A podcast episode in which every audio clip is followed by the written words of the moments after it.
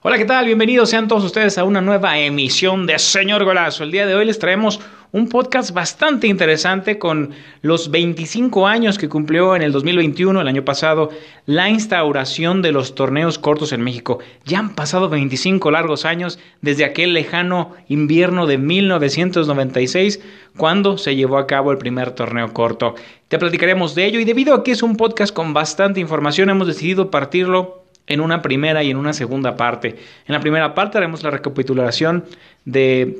más o menos aproximadamente 25 campeones que ha tenido la, Liga eh, MX en este haber y haremos una segunda parte donde haremos eh, el complemento de, de, la misma, de tal suerte que tendremos eh, información para, regalar prácticamente, donde haremos un repaso por quién fue líder en aquella ocasión, el sublíder, campeón de goleo, alguna que otra anécdota del campeón, eh, historias alrededor de los torneos cortos en México y desde su, instauración. Sin nada más, creo que es momento de comenzar. Y también el, el gran tema que te traeremos aquí en este podcast es quién hubiera sido campeón y cuál sería la tabla histórica de títulos al final, ya que lleguemos a la segunda parte, eh, ¿cómo sería si el esquema fuera similar a lo que conocemos en Argentina o en Brasil, donde el campeón se define por puntos y no por la liguilla? ¿Cómo estarían distribuidos los títulos? Estos en 25 años hemos tenido 50 campeones, se dice fácil, pero bueno, bastante historia, hablando de un torneo en el que hemos tenido 105 campeones desde la época profesional, desde la instauración del profesionalismo en el, fútbol mexicano. Estamos hablando prácticamente la mitad de los campeones se han llevado a cabo durante los últimos 25 años. Así que, eh, sin nada más por decir, comencemos la primera parte, la historia de los torneos cortos en México. Comencemos. En efecto, amigos del señor Golazo, nos tenemos que remontar hasta el invierno de 1996, el primer torneo corto. Veníamos del último campeón nato de Necaxa, Necaxa que había sido bicampeón, le gana en esa final al Atlético, a los toros del Atlético Celaya, 1 a 1 en la ida, 0 a 0 en la vuelta, gana el conjunto del Necaxa porque hasta entonces valía el gol de visitante en la final. Entonces se quita esa medida, esa forma de desempatar los encuentros y llegamos a la instauración de los torneos cortos, donde 18 equipos hacían su aparición y nos encontrábamos con que los Potros de Hierro del Atlante, hoy eh, relegados un tanto en la liga de expansión, quedaban como superlíder con 38 puntos, el conjunto de los Potros de Hierro seguidos del Santos de Torreón Laguna que fue sublíder con 34. El Atlante desafortunadamente quedaría fuera en la instancia de cuartos de final ante los Toros de Nesa, unos Toros de Nesa que eran un auténtico espectáculo poderlos contemplar, unos Toros de Nesa de la mano de Antonio el Turco Mohamed, en el banquillo estaba Enrique Lojitos Mesa eh, y sobre todo particularmente en esta eliminatoria Nidelson Silva de Melo, que después hablaba mucho de que tuvo problemas alcohólicos y que llegaba incluso a veces a los entrenamientos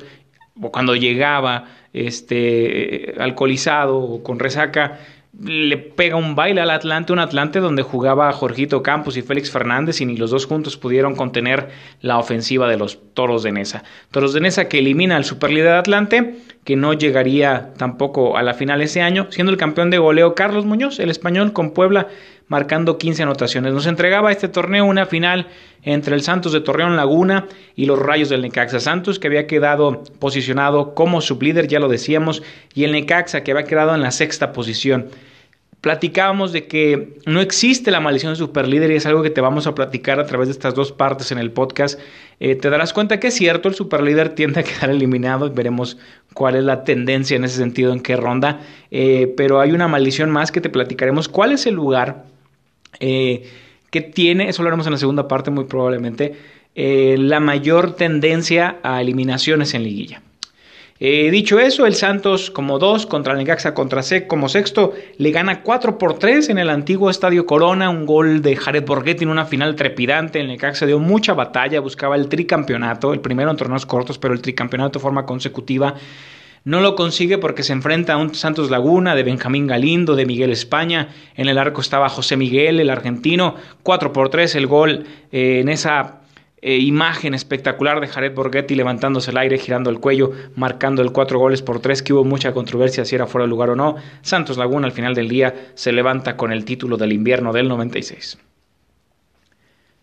Verano del 97, el, el, primer torneo de verano como tal con esa nomenclatura, que después evolucionaríamos a lo que fue apertura y clausura con alguna otra excepción, como el Grita México o como lo fue a la postre el Bicentenario. Pero el verano del 97 nos entregaba a las Águilas del la América como super líder general con 37 puntos. El conjunto de Cuapa lo seguía al Guadalajara en un 1-2 de los grandes, entre comillas, de aquel entonces. Guadalajara con 34, solo una victoria por debajo de las Águilas, eran el 1-2 y sin embargo el América terminaba eliminado por el Monarcas Morelia de... En aquel entonces todavía era el Atlético Morelia, después cambiaría cuando lo compra TV Azteca a Monarcas Morelia en este rebranding que le dan al club. 4 por 1 le pega el equipo dirigido por Tomás Boy que llegaba a semifinales justo donde se encontraría con Guadalajara, que a la postre sería finalista. Campeón de goleo, empatados Gabriel Caballero del conjunto de El Santos Laguna y Lorenzo Sáenz de Pachuca con 12 anotaciones. Llegamos a una final donde los toros de Nesa, que seguían con ese envión que tuvieron el torneo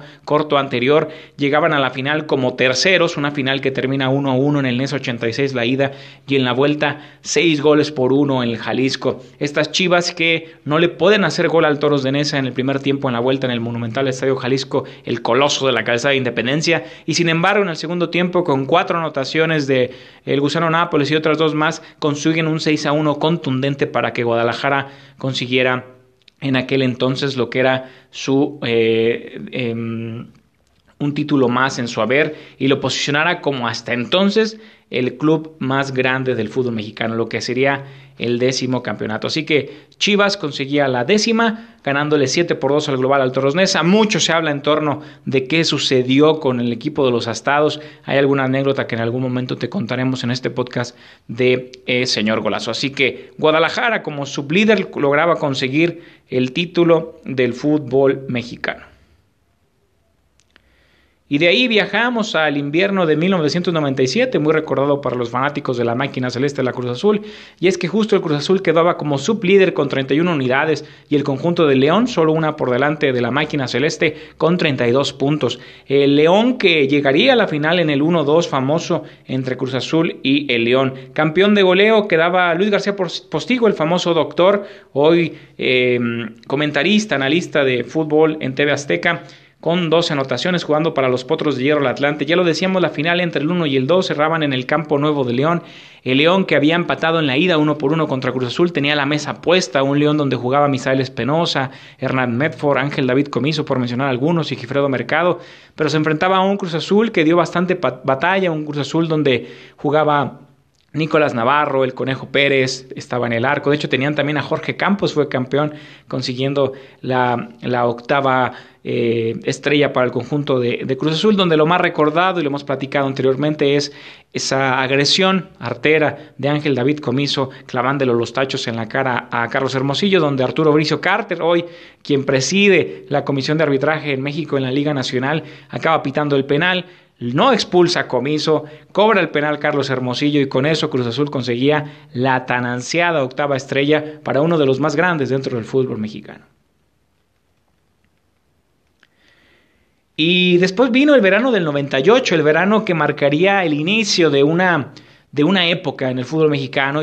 más específicamente para el Club Deportivo Toluca. El Toluca terminaba precisamente como líder general con 33 unidades, seguido de los Rayos del Necaxa con 32. Este fue el torneo previo al Mundial de Francia 98. Pepe Cardoso fue campeón de goleo con 13 dianas del propio Chorizo Power y nos entregaba una final nuevamente con el 1 y el 2. En la anterior el Cruz Azul como segundo había conseguido la, corona y aquí el Toluca en un, partido muy emocionante, 2 a 2 en la ida, ya este Toluca de Pepe Cardoso que marcó época, ya lo decíamos, en el Nemesio 10, anteriormente llamado la Bombonera Toluca, Inicia perdiendo dos goles por cero, lo recuerdo bien, goles de eh, Montes de Oca, ex jugador de Chivas y de Toluca, no lo festeja por respeto a la afición choricera, y un 2 por 0 de Alex Darío Guinaga ante una pésima salida en el entonces arquero era Mario Albarrán, si no mal recuerdo, no estaba Cristante, eso es un hecho, comete un error garrafal, le deja la pelota plena a Guinaga que se mete prácticamente con la pelota caminando al arco. 2 por 0 y se lo canta a la porra del Toluca, a la afición eh, roja. 2 por 0, 4-2 en el global, se veía muy difícil, iban menos de 10, 15 minutos en el encuentro, Toluca estaba contra la pared y sin embargo de la mano de Tabuada, de hombres como Víctor Ruiz, de hombres como Alberto eh, el Beto Macías, eh, obviamente Cardoso, Estall y compañía, Abundis, Toluca da la vuelta y termina 4 a 6, ganando 6 por 4 de como local. Toluca se convertía en campeón del fútbol mexicano y iniciaba lo que sería la era dorada del conjunto choricero. Invierno del 98, la máquina celeste volvía a aparecer en, el primer lugar, Cruz Azul, con 40 unidades, rompiendo la barrera de los 30, lograba 40 unidades, un récord que duró un tiempo ahí hasta que llegarían otros equipos a romperlos. La máquina de los 40 puntos llegaba como super líder, Toluca le seguía con 36, sin embargo la máquina no logró durar mucho en la liguilla y fue echado de primera por el por, el, por los Pumas de Universidad con un 4 por 3 en los cuartos de final. Pumas eliminaba a la máquina, un torneo donde Cuauhtémoc Blanco Bravo terminaba siendo el campeón de goleo con 16 anotaciones para las Águilas del la América y una final que nos entregaba dos, que no fueron ni el 1 ni el 2. Guadalajara que había terminado en la posición número 3 contra el Nicaxa que había sido el cuarto general, 0 a 0 en la ida en el Azteca. Chivas tenía la mesa puesta para dar el golpe e ir por la onceava estrella, once por la once, recuerdo eh, los periódicos de aquella época decían once por la once, un equipo conformado por Beto Coyote, Claudio Suárez, Noé Zárate, el Tilón Chávez, Ramón Ramírez Eseña, Luis García en el frente del ataque junto con el hoy presidente de Guadalajara, Deportivo Ricardo Peláez Linares. Chivas dirigido por el Tuca Ferretti no pudo. Necaxa de Raúl Aureas, el mejor alumno, el alumno más avanzado de Manolo Lapuente lo consigue. Le pegan 2 por 0 con goles de Carlos Hermosillo y de Sergio Vázquez. Necaxa daba el Jaliscazo. Necaxa se llevaba su tercera estrella después de haber perdido contra Toluca el torneo anterior Necaxa lo conseguía, quedando para el recuerdo ese penal fallado por Beto Coyote que muchos dicen que debió haber cobrado Luis García, pero le cedió la pelota al capitán y la historia se escribió. Necaxa campeón del invierno del 98. Nos íbamos al verano del 99, donde Toluca, el Deportivo, llegaba a 39 unidades, eh, seguido por el Atlas de Guadalajara. El Atlas que eh, llegó hasta 34 unidades, el 1 y el 2 un excelente torneo donde empezamos a ver el potencial del equipo de la academia con ese tridente que tenían desde medio campo su ofensiva entre Cepeda, Daniel Osorno y el propio Chato Rodríguez en el arco de Rubey Cabuto, todos ellos dirigidos por Ricardo Antonio Lavolpe. El campeón de goleo fue también choricero, José Saturnino Cardoso con 15 anotaciones y en una final quizás de las más épicas, algún día haremos un ranking de las mejores finales del fútbol mexicano y sin duda alguna estará esta aquí. La pregunta sería en qué posición Toluca en la ida en el Monumental Estadio Jalisco logra arrancar un 2 por 2 donde Rafita Márquez marca un gol que precediría su viaje al, al, al, AS Mónaco de Francia, donde empezaría esa carrera que después le daría muchas alegrías, jugando incluso para uno de los mejores clubes de época de la historia, como fue el Barça de Pep Guardiola en la vuelta 3x3 en un partido de, de toma y daca, como se dice en el argot 3x3, no se logran sacar diferencia, tiene que venir la instancia de los penales donde Toluca, y todos recordamos ese penal errado por el Jerry Estrada, finalmente le da el campeonato a los Diablos Rojos que ya contaban con él, con el, defendiendo su arco con Hernán Cristante, después de aquel error que le comentábamos en la final contra Necaxa, Cristante se une a la dinastía de Pepe Cardoso, de del resto de figuras del Toluca que consiguen un campeonato más y empezaban a ver a denotarse cierta tendencia para que el Atlas y Toluca pelearan por el campeonato, principalmente los Diablos Rojos, que nuevamente serían campeones en un verano, en este caso el verano del 99. Al invierno siguiente, el 99, el Atlas de Guadalajara, ya le decíamos, empezaba a pugnar y buscaba la ansiosa segunda que llegaría tiempos después, como la historia ya lo, lo denota. El Atlas como super líder con 38 solo intercambiaba papeles porque ahora le cedía el segundo puesto al Toluca que había sido super líder del torneo campeón y vigente eh, campeón. Sin embargo, el conjunto del Atlas no pudo contra el Pachuca en semifinales, que se pondría a la postre en la antesala del campeonato. El Pachuca que le gana dos goles por uno al conjunto rojinegro de Ricardo Antonio Lavolpe, un torneo donde Jesús Olalde, el, hombre de Pumas, acaba siendo el campeón de goleo. Y Pachuca, que había quedado séptimo de la tabla, se enfrentaba al sexto, que era Cruz Azul. Cruz Azul que llegaba como favorito, cerrando en casa una máquina celeste la Cruz Azul que venía bien, ya lo decíamos, el torneo pasado había sido super líder, o hace un par de torneos, mejor dicho, y sin embargo el Pachuca logra llevar el partido hasta la última instancia, un Pachuca que había estado eh, en el ascenso, en el descenso y que apenas empezaba a estabilizarse como el Pachuca que conocemos de, la, de las últimas dos décadas. El Pachuca con gol del Hueso Glaría, sobrenombre que se le da a Alejandro Glaría, el argentino, por la parte del cuerpo, imaginará usted cuál, con la que acaba mandando al fondo de las mallas lo que en ese entonces fue el gol de plata con el que el Pachuca, el Pachuca se convertía en campeón del fútbol mexicano en el invierno del ya lejano 1999. Verano del 2000, el Diablo Rojo seguía ahí latiendo y decía, los veranos suelen ser del Toluca. Después el nombre cambiaría apertura y clausura, pero el rey dominante de los veranos en la instauración de los torneos cortos se llama Deportivo Toluca. Super líder con 40 unidades y seguido por el Santos de la Laguna con 31. Un torneo en el que hubo un triple empate en el campeonato de goleo con 14 dianas, Agustín el Team Delgado de Necaxa, Sebastián el Loco Abreu de los Tecos y Everaldo Vejines de León, aquel, cómo olvidarlo, aquel jugador de centro delantero letal. Sin embargo, en la final, a pesar de que llegaron el 1 y el 2, el Deportivo Toluca contra el Santos de la Laguna, el conjunto choricero le marcó una tremenda goliza al conjunto de la comarca lagunera, ganándole siete goles por uno, donde hombres como Israel López, el propio Pepe Cardoso y compañía se encargaron de denotar la gran diferencia que había en el fútbol mexicano y que los veranos, los veranos eran del diablo. El invierno del 2000, ya estábamos hablando del nuevo milenio, el conjunto de la máquina celeste seguía ahí peleando con 33 unidades, era el superlíder, seguido por el Toluca, el actual campeón, que daba solo 3 puntos por debajo de la máquina celeste en el segundo lugar con 30 unidades. Sin embargo, el cuadro de la máquina quedaría muy pronto eliminado por el, por el conjunto rojinegro. El Atlas de Guadalajara le gana dos goles por uno en cuartos de final y elimina al superlíder en un torneo donde tuvimos como campeón de goleo a Jared Borghetti, el zorro del desierto, con 17 anotaciones jugando para el conjunto de la comarca lagunera. Sin embargo, la final volvería a poner al Diablo Rojo del Toluca enfrentándose, buscando el bicampeonato entre los Monarcas de Morelia, un Morelia que terminó en la quinta posición, muy lejos de los puestos de honor, y un Toluca que estuvo peleándole de codo a codo liderato a la máquina con un segundo lugar. Toluca al final eh, raspó un 3 por 3 agónico, donde Monarcas fue siempre el que llevaba la iniciativa, conteniendo los embates de Pepe Cardoso, una figura como Ángel David Comiso que se terminó levantando en la serie de penales y ungiendo como la gran figura del campeonato de Morelia en su único título conseguido hasta la fecha. Hoy el extinto Morelia convertido en Mazatlán FC, lo que son las cosas, renació en la Liga de Expansión, pero es cierto, es otro equipo en estricto sentido hablando, la afición y el amor ahí lo tiene los colores. Monarcas Morelia se erigía como campeón del fútbol mexicano derrotando al Toluca en su casa y con su gente.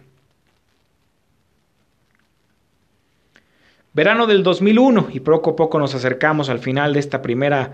emisión de señor Golazo en los torneos cortos y la historia de los mismos. Verano del 2001, el América, las Águilas, en un torneo bastante regular, solo con 28 unidades, compartió el liderato con el Santos Laguna, mejor diferencia de goles del conjunto americanista de las Águilas del América, que terminaría tristemente para ellos su historia y su participación en la liguilla quedando eliminado en semifinales, cayendo tres goles por uno ante el Pachuca que se ponía en la antesala del título, un torneo donde Jared Borghetti repetía siendo campeón de goleo segunda de forma consecutiva con Santos, ahora solo con 13 anotaciones, pasaría un tiempo para que alguien más llegara y rompiera la barrera de los 10 de los diez y tantos goles. En la final nos enfrentaba a un conjunto de Pachuca que había quedado en la sexta posición y al Santos de la comarca lagunera que había sido sublíder. Santos cerró en casa y y acabó ganándole al conjunto de Pachuca. Eh, cuatro goles por tres. El Santos Laguna se hacía nuevamente como campeón del fútbol mexicano en torneos cortos, su segunda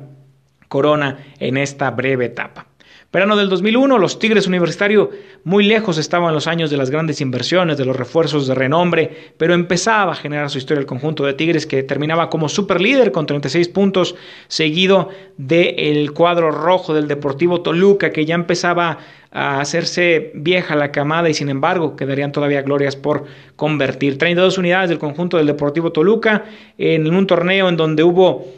eh, un jugador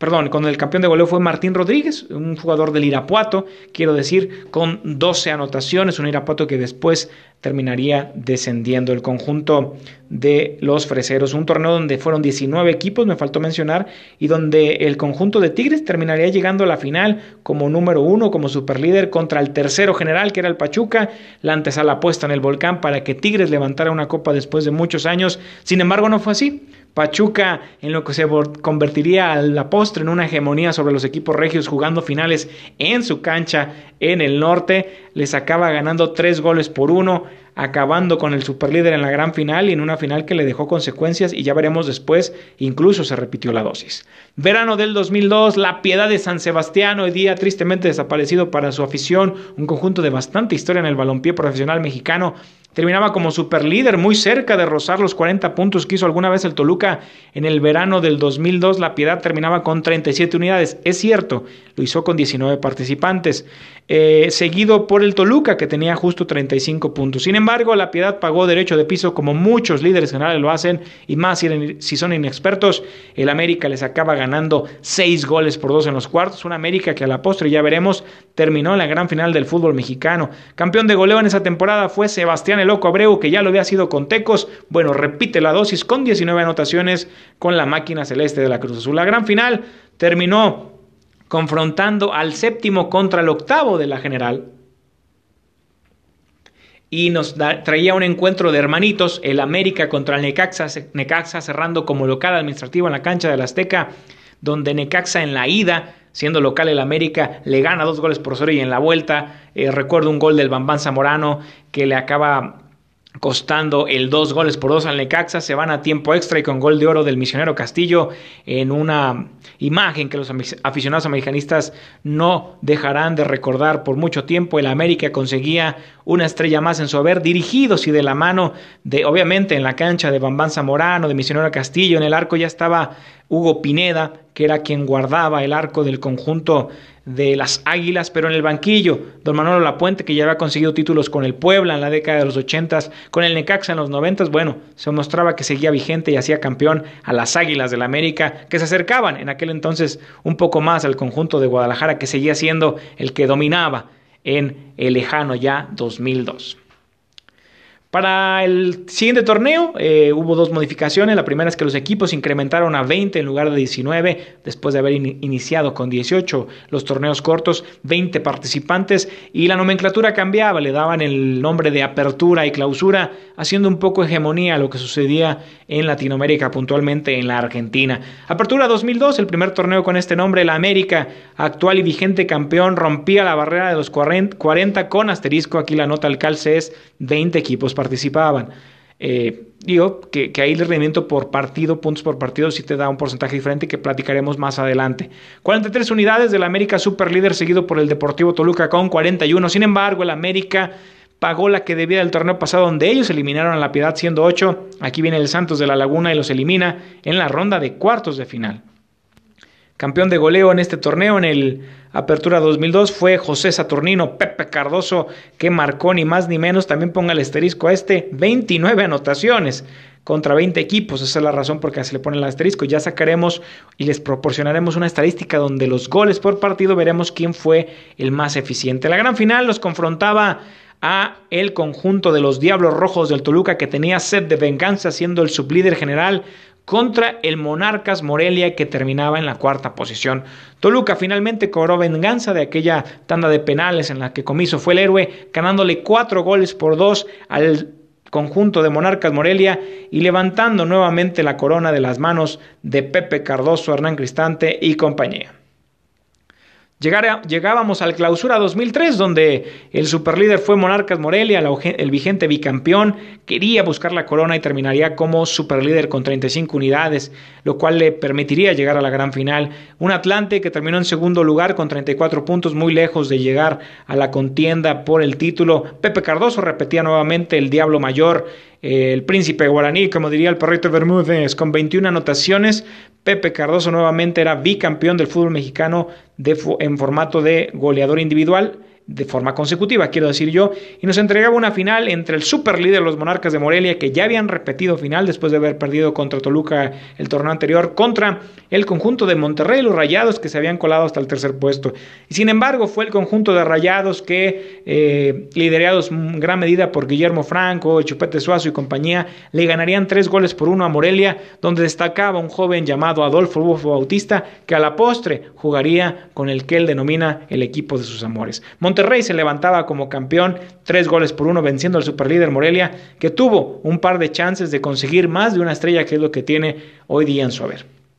Apertura 2003, los Tigres Universitarios de Nuevo León quedaban como líderes absolutos del torneo con 38 unidades, siendo seguidos de cerca por los Pumas de la UNAM con 38, mejor diferencia de los norteños que de los capitalinos, los cual les daba el privilegio de recibir toda la liguilla en casa. Y así fue, llegaron hasta la gran final. Solo mencionarle que el campeón de goleo en este torneo fue Luis Gabriel Rey, el famoso canguro que jugara para Morelia, para el Atlante y para la América. Y justo con los Potros de Hierro fue que consiguió 15 anotaciones y que se consagró como el líder de regoleo individual. Tigres, ya lo decíamos, llega a la final como super líder general y enfrentaba al número 3 sembrado de la clasificación que era el Pachuca. El escenario estaba pleno, todo listo para que hubiera una revancha entre Tigres y Pachuca. Justo un par de años después, más o menos, Tigres volvió a recibir en el volcán al conjunto del Pachuca y que, que, que, que, tres goles por dos, le repite la dosis el Pachuca, había sido creo que tres por uno el anterior, tres por dos Pachuca nuevamente en Monterrey, nuevamente en este caso contra Tigres, nuevamente de visita, consigue llevarse el campeonato y Pachuca,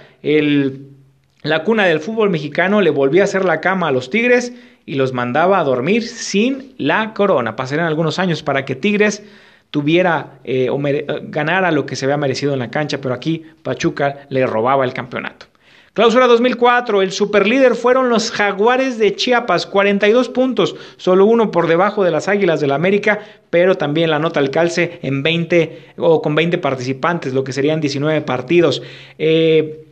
seguidos por los Pumas de Universidad, solo un punto por debajo los Pumas universitarios con 41 unidades. Sin embargo, los Jaguares de Chiapa muy pronto quedarían fuera del torneo, siendo eliminados en la primera ronda de la liguilla en cuartos de final por la máquina celeste de la Cruz Azul, de aquel eh, icónico Chelito Delgado que los ayudaría a eliminar a los Jaguares de Chiapas. Un torneo donde el Cookie Silvera, el hombre que había sido el verdugo de los Tigres en la final pasada, se terminaría alzando con el campeonato goleo individual con 17 anotaciones y una final que nos entregaba al 2 que eran los Pumas Universitarios y al 3 que eran las Chivas Rayadas de Guadalajara, dos de los autodenominados grandes del fútbol mexicano, llegaban en una final mediática que terminó uno por uno en el Jalisco, un partido donde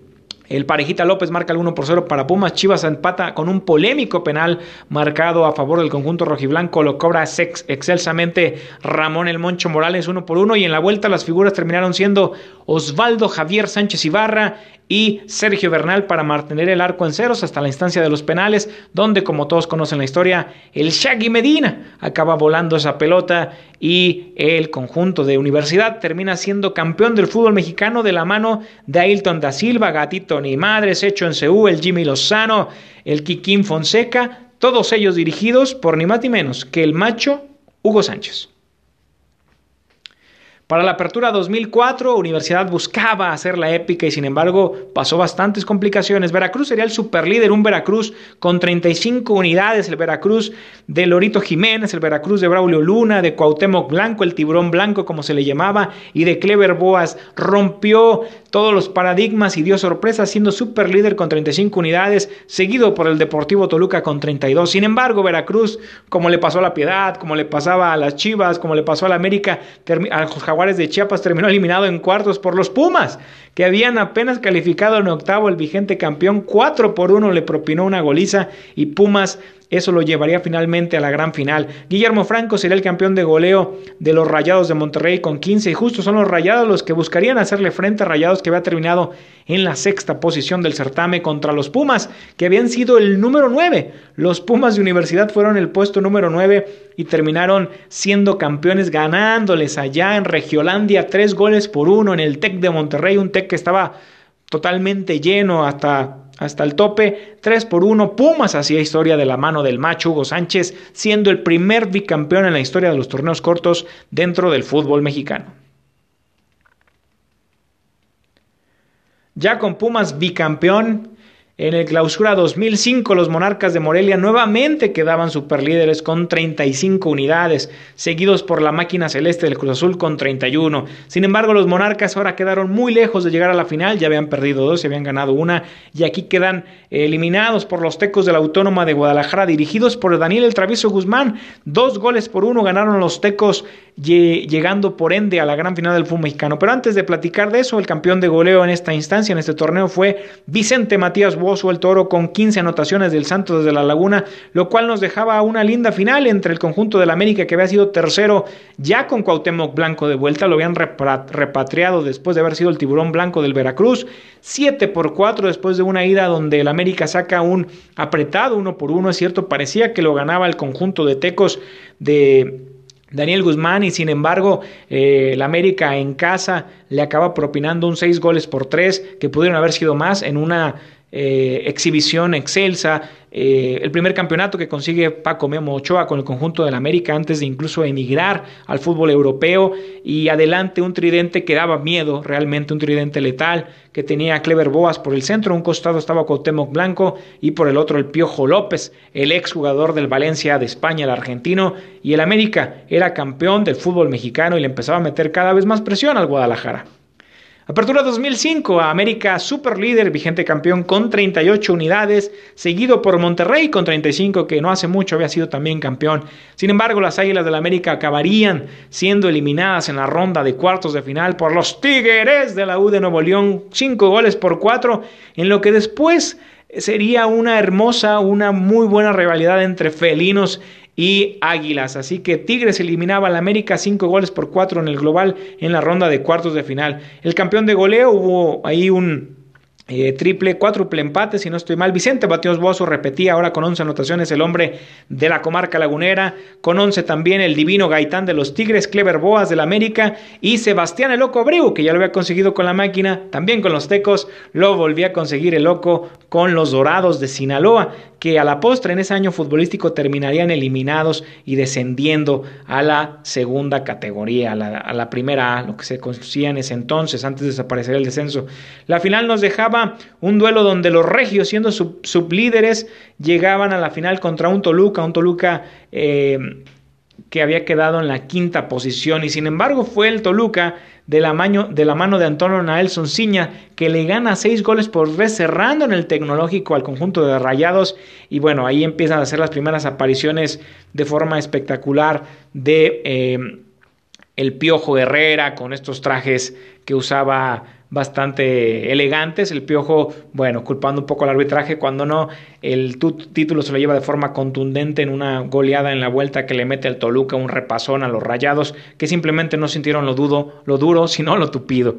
Nos vamos al clausura 2006 y poco a poco nos acercamos a la mitad de lo que sería esta primera parte. La segunda mitad lo haremos posteriormente por cuestiones de tiempo. Pachuca en el clausura 2006 acaba siendo super líder con 31 unidades lo que la postre los llevaría a la gran final, seguidos por Cruz Azul, que consiguió 30 puntos en ese torneo, ¿cierto? Un torneo donde ya eh, teníamos tiempo que eran 18 participantes, como lo es en este caso. El campeón de goleo Salvador Cabañas, el mariscal con Jaguares, todavía 11, 11 dianas marcaría el paraguayo, el guaraní en una final, para mí, digo, muchos señalan la de León contra Tigres, para mí esta puntualmente es la final más fea en la historia del fútbol mexicano, al menos en los torneos cortos que he tenido oportunidad de presenciar. 1 por 0 el Pachuca le gana al San Luis, San Luis que había clasificado como, como quinto, el Pachuca que como superlíder demostraba que no existe una maldición del superlíder como tal, eh, le gana 1 por 0 con un penal que cobra Richard Núñez, Super Richard se le conoció en el argot futbolero mexicano, que militara para el Cruz Azul, que militara para el América. Bueno, finalmente en Pachuca se le recuerda bien a Super Richard porque Richard Núñez marcó el único gol que le dio el título de penal al conjunto de Pachuca. Un torneo que puntualmente se recuerda porque es el año del 2006 donde Guadalajara clausura celebraba el centenario y Chivas en semifinales estuvo muy cerca muy cerca de eliminar a Pachuca. Y lo épico aquí es el gol que convierte, creíamos en primera instancia que había sido Calero, que se agrega el ataque en la última jugada y finalmente es Aquivaldo Mosquera quien elimina al Pachuca en una final que, que, que, termina siendo contra San Luis cuando todos pensaríamos que hubiera sido Guadalajara San Luis. Finalmente el Pachuca en el año del centenario le robaba la primera oportunidad al Guadalajara de ser campeón de... Eh, del fútbol mexicano. Pero en la apertura 2006, Cruz Azul con 30 unidades, siendo superlíder, seguido de cerca por los Pumas de Universidad con 29, no tendría mucha suerte, ya que la máquina en la ronda de cuartos sería eliminado por el Guadalajara, precisamente cuatro goles por dos en una gran exhibición de Omar Bravo Tordesillas y de Ramón Morales. Un torneo donde Bruno Marioni se levantó como campeón de goleo con 11 tantos y justo el Toluca, que había terminado en la posición número 4, se enfrentaría al Guadalajara que había clasificado como 8. Chivas, que de hecho clasificó en la última jornada ganándole, no recuerdo si a Veracruz o a Jaguares, con un gol del Maza Rodríguez. Chivas se cuela como 8, le gana a la máquina. Después en semifinales eh, le gana al conjunto del América todavía jugando en el Estadio Jalisco y llegaban contra Toluca, un Toluca que siempre ha sido un serio aspirante al título, ya no estaba en la, ya no era la época de Pepe Cardoso, pero tenían a Bruno Marioni, y es justo este hombre después de un 1-1 en el Jalisco que en la vuelta le da el 1 por 0, 2 por 1 en el global al Toluca en la bombonera que estaba repleta y parecía que esto iba a ser nuevamente un torneo más del diablo en la bombonera y sin embargo Guadalajara con goles del Mazatleco Rodríguez para poner el 1 por 1, 2 por 2 en el global y finalmente esa imagen que los aficionados rojiblancos no podrán eh, olvidar jamás el gol de Adolfo Bautista en un balón que le pone el Venado Venida, la, remata como puede, vence a, Cristante, la manda al fondo de las mallas, lo dedica al cielo a su madre recién fallecida hace unos pocos días. El Bofo eh, le daba la, la onceava al conjunto del Guadalajara, levantando la copa junto con el capitán Javier Osvaldo Sánchez para que Chivas sea nuevamente campeón del fútbol mexicano en su año del centenario. Clausura 2007, Pachuca era super líder con 39 rayando el récord de los 40 puntos y Guadalajara, el vigente campeón, quedaba como super líder. Chivas que buscaba el bicampeonato. El campeón de goleo justo era del vigente campeón, que era Omar Bravo Tordesillas, el mochiteco con 11 anotaciones, y sin embargo Chivas quedará eliminado eh, por las Águilas del América, siendo una final entre el superlíder Pachuca contra las Águilas, que habían sido el tercer mejor posicionado de la tabla un partido donde Cuauhtémoc Blanco, a pesar de marcar un auténtico golazo ante el arco de Miguel Calero, no le alcanzaría, quedaría eliminado tres goles por dos, lo que marcaría que el Pachuca fuera campeón del fútbol mexicano y el adiós de Cuauhtémoc Blanco vistiendo el jersey del América, ya que desde ahí viajaba a la MLS con el Chicago Fire para iniciar una nueva aventura en lo que fue el sueño americano de Cuauhtémoc Blanco, hoy día el gobernador del estado de Morelos. Apertura 2007, el Santos de la comarca lagunera, el superlíder con 38 unidades, seguido de él por el Deportivo Toluca con 34 que le seguía los pasos en segundo lugar. Sin embargo, el Santos no logró llegar a la final, quedando eliminado en la ronda de semifinales 5 por 4 por los Pumas universitarios, los Pumas que llegarían a la gran final del fútbol mexicano. El campeón de goleo en ese año, en ese torneo, fue Alfredo el Chango Moreno, en paz descanse, eh, con el conjunto del San Luis. El Chango Moreno marcó 18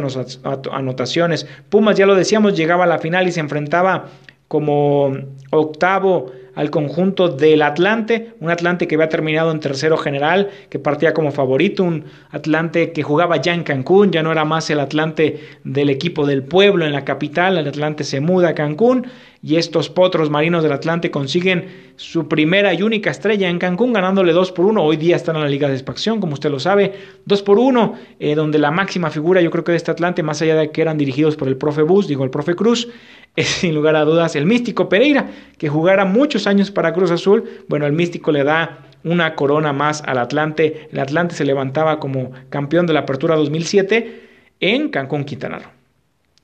Clausura 2008, señores, Guadalajara, superlíder, las Chivas Rayadas del Guadalajara con 33 unidades que seguía esa generación, ese tridente, hablamos del tridente del América que daba miedo, este también, con Omar Bravo, con el Bofo Bautista, con el, Venado Medina, con Ramón Morales, Osvaldo Sánchez en el arco, estas Chivas, bueno, estas Chivas ya no tenían Osvaldo, disculpe usted, Osvaldo ya había transferido al Santos de la Laguna después del título de 2006,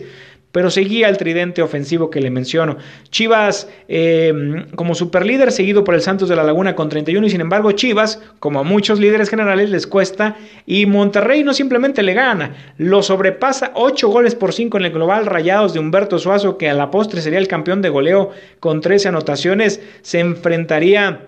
en la final, el conjunto de La Laguna, Santos de Torreón contra la máquina celestes de Cruz Azul. Un Santos de La Laguna que ya dijimos fue sublíder general solo por debajo de Chivas y Cruz Azul que fue tercero. Así que era una final bastante digna y bastante pareja. Un Santos donde ya jugaba la Chita Ludueña. Un Santos donde le contamos que estuvo al borde del descenso. Por eso se llevan a a Osvaldo Javier Sánchez y empezaron a reconstruirlo. Incluso alcanzan este título. Ganan el global tres goles por dos el conjunto de Torreón en el antiguo Estadio Corona a la máquina celeste que volvía a perder otra final de forma dramática. Así que Santos se convertía en campeón del fútbol mexicano en el clausura 2008.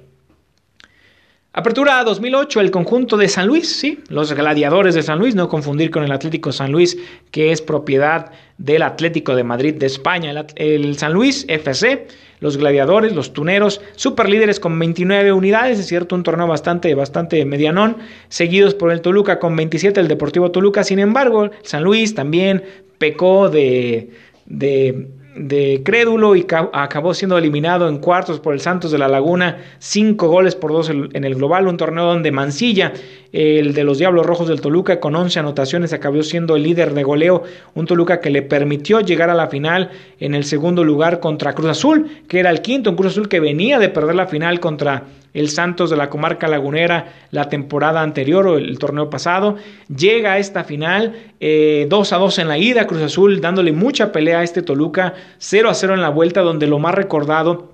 es el golpe artero que se lleva César Villaluz, no sé si siquiera una falta, es un golpe a, la humanidad de, Villaluz, que debió haber sido penal, de hecho sale, eh, sale mal, no regresa al partido Villaluz, al final se tienen que ir a penales, Cruz Azul eh, este es el Cruz Azul de Miguel Omar Romano, de Rubén Omar Romano, disculpe usted, no es campeón a pesar de tener las ventajas en los penales. Toluca se levanta con la corona, Toluca liderado por Cristante acaba siendo campeón del fútbol mexicano. Y hasta aquí, señores, dejamos la primera etapa de este recuento en los torneos cortos. Como ya le dijimos, habrá una segunda parte que prácticamente vamos a grabar de forma inmediata, donde te traeremos los eh, siguientes 25 torneos cortos, qué ha pasado con ellos, quiénes fueron los campeones, campeones de goleo. Pero sobre todo en esta segunda parte lo más interesante será contarte un poco de la estadística. Ya lo decíamos, cómo hubiera quedado la tabla si los campeonatos fueran por puntos como en Argentina y Brasil. Y más aún, algunas anécdotas o estadísticas puntuales de, por ejemplo, eh, cuál es la instancia en la que más quedan eliminados los superlíderes, cuál es el, la posición en la tabla que más tiende a ser campeón y cuál es la que menos. Detalles así, equipos, eh, posiciones, en fin, un lugar de un sin, sinnúmero de anécdotas y de historias que tenemos que contarte en la parte 2 de esto que es Señor Golazo. De momento me despido, te mando un fuerte abrazo y por favor cuídate mucho. Hasta la próxima.